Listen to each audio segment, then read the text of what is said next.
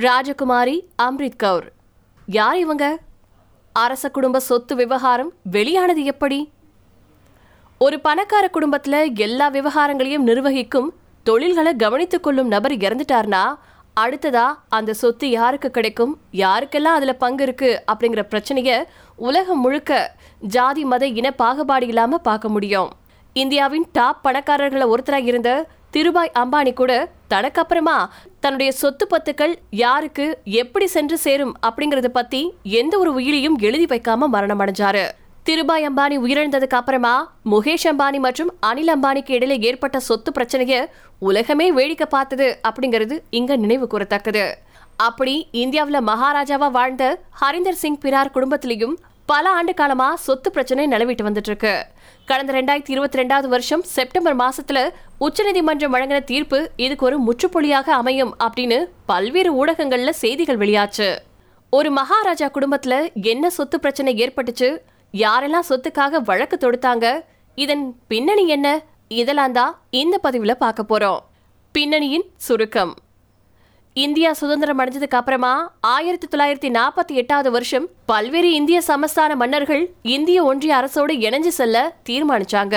அதுல இன்னைக்கு பஞ்சாப் அப்படின்னு அழைக்கப்படக்கூடிய மாநிலத்துல ஃபரீத்கோட் அப்படிங்கிற பகுதிய ஆட்சி செஞ்சு வந்த மன்னர்கள்ல ஹரிந்தர் சிங் பிரார் அப்படிங்கிறவரும் ஒருத்தர். இந்தியாவில் இருந்த அரசர்கள்ல ஆங்கிலேயர்களோட ஒரு இணக்கமான போக்க கடைபிடிச்சவர்களும் உண்டு. ஆங்கிலேயர்கள் பார்வையில இந்தியாவை வளர்த்தெடுக்க வேண்டும் அப்படிங்கிற கருத்தை கொண்ட மகாராஜாக்களும் இருந்தாங்க.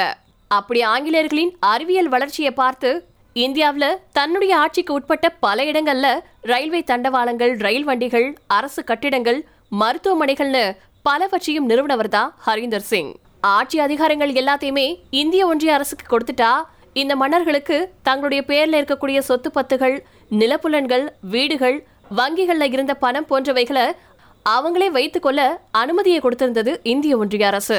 இதனால ஹரீந்தர் சிங் பிராருக்கு நூற்றுக்கணக்கான ஏக்க நிலங்கள் கோட்டைகள் பல கட்டடங்கள் விமானம் பழைய கார்கள் வங்கியில் டெபாசிட் செய்யப்பட்டு இருந்த பெரிய தொகை இப்படி பலதும் கிடைச்சிச்சு. நிலப்புலன்கள் கோட்டைகள் கட்டிடங்கள் எல்லாமே பஞ்சாப் ஹிமாச்சல பிரதேசம் ஹரியானா டெல்லி இப்படி இந்தியாவின் பல பகுதிகளில் பரவி இருந்துட்டு இருக்கு சரி இப்போ குடும்பத்துக்கு வரலாம். மகாராஜா ஹரிந்தர் சிங் பிரார் மற்றும் அவருடைய மனைவியான நரீந்தர் கவுருக்கு மொத்தமா நாலு குழந்தைங்க. ஒரு மகன் மூன்று மகள்கள். மூத்த மகளுடைய பேர் தான் அம்ரித் கவுர். ரெண்டாவது மகளுடைய பேரு தீபிந்தர் கவுர். மூன்றாவது மகளின் பெயர் மஹிபிந்தர் கவுர். மகனின் பெயர் டிக்கா ஹர்மோஹிந்தர் சிங். முதல் உயில். ஆயிரத்தி தொள்ளாயிரத்தி ஐம்பதாவது வருஷத்துல ஹரிந்தர் சிங் தன்னுடைய முதல் உயிலை எழுதினாரு. அதுல தன்னுடைய நான்கு வீடுகள் மற்றும் வங்கியில் இருக்கக்கூடிய பணம் இப்படி அனைத்து சொத்துக்களும் நான்கு குழந்தைகளுக்கும் சரிசமமாக பிரித்து வைக்க வேண்டும் அப்படின்னு குறிப்பிட்டிருந்திருக்காரு. முதல் மகளுக்கு சொத்து இல்லை. ரெண்டு ஆண்டுகளுக்கு அப்புறமா ஹரிந்தர் சிங் ரெண்டாவது உயில எழுதினாரு. அதுல தன்னுடைய மூத்த மகளான அம்ரித் கவுருக்கு தன்னுடைய சொத்துல எதையுமே கொடுக்க விரும்பல அப்படின்னு குறிப்பிட்டிருந்திருக்காரு. மூத்த மகளுக்கு கொடுப்பதற்கு பதிலா தன்னுடைய மற்ற இரு மகள்களுக்கு மொத்த சொத்தையும் பிரித்து கொடுக்குமாறு அதுல குறிப்பிடப்பட்டிருந்துச்சு. இந்த குடும்ப பிரச்சனைகள் எல்லாமே கடந்து ஒரு கட்டத்துல அப்பாவும் மகளும் சமாதானமா வாழ்ந்துட்டு வந்தப்போ ஆயிரத்தி தொள்ளாயிரத்தி எண்பத்தி ஒன்னாவது வருஷத்துல அம்ரித் கவரின் அம்மா மற்றும் சகோதரன் ஒரு சாலை விபத்துல இறந்து போயிட்டாங்க. அதாவது மகாராஜா ஹரீந்தர் சிங்கின் மனைவி மற்றும் மகன் காலமாயிட்டாங்க.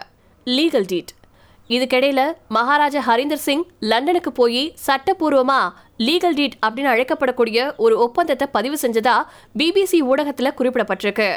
அதன்படி மூத்த மகள் அம்ரித் கவருக்கு சென்று சேர வேண்டிய சொத்துக்கள் எந்தவித தடையுமின்றி சேரலாம் அப்படின்னு குறிப்பிடப்பட்டிருந்துச்சு. மூன்றாவது உயிலால் குழப்பம்.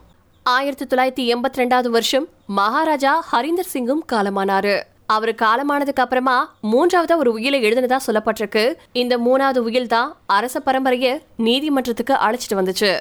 இந்த மூன்றாவது உயிலின்படி தன்னுடைய சொத்து பத்துக்கள் அனைத்தும் ஒரு ட்ரஸ்ட் மூலம் நிர்வகிக்கப்படும் அப்படின்னு குறிப்பிடப்பட்டிருந்துச்சு. நீதிமன்ற ஏறிய ராஜவம்சத்தினர்.